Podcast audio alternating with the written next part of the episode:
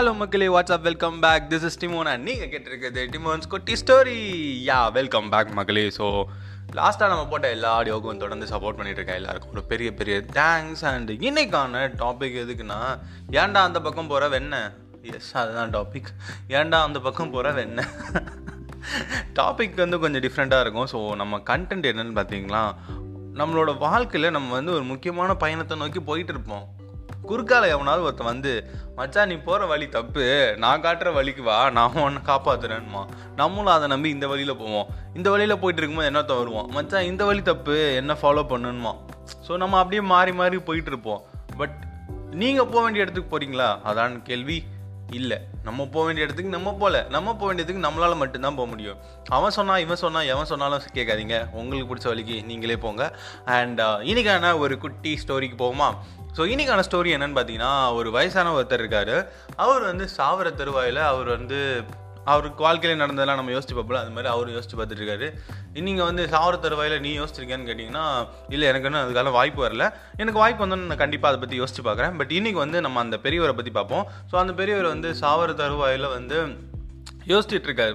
நான் சின்ன வயசில் என்னென்ன தப்பு பண்ணேன் என்னோட வாழ்க்கையில் என்னென்ன தவறுகள் செஞ்சேன்ட்டு.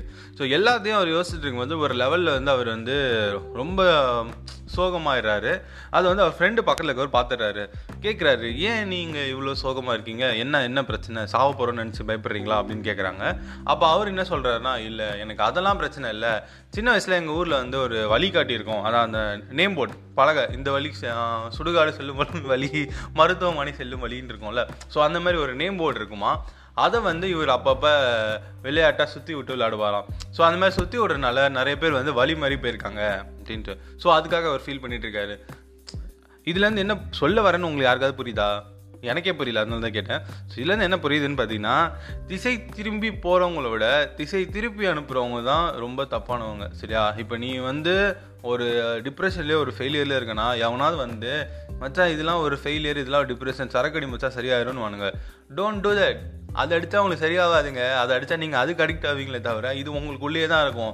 உங்களுக்கு பார்க்கறதுக்கும் உங்களோட நடவடிக்கைலாம் நீங்கள் வந்து நல்லா இருக்க மாதிரி தோணும். பட் உண்மையிலே நீங்கள் நல்லா இருக்க மாட்டீங்க.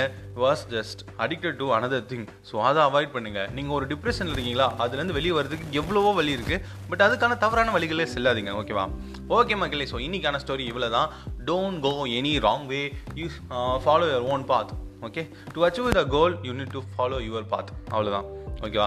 என்னடா இங்கிலீஷ்லலாம் பேசுகிற எனக்கு தெரிலங்க தானாக வந்துருச்சு. ஸோ இந்த ஒரு எபிசோடில் மன்னிச்சிருங்க. அவ்வளோதான் ஓகே ஓகே மக்களே தேங்க்யூ ஃபார் தொடர்ந்து சப்போர்ட் பண்ணிட்டு இருக்கிறதுக்கு. And yes we are live on Amazon music so நீங்கள் அதுலேயும் கேட்கலாம் ஓகே மக்களே நன்றி. Bye bye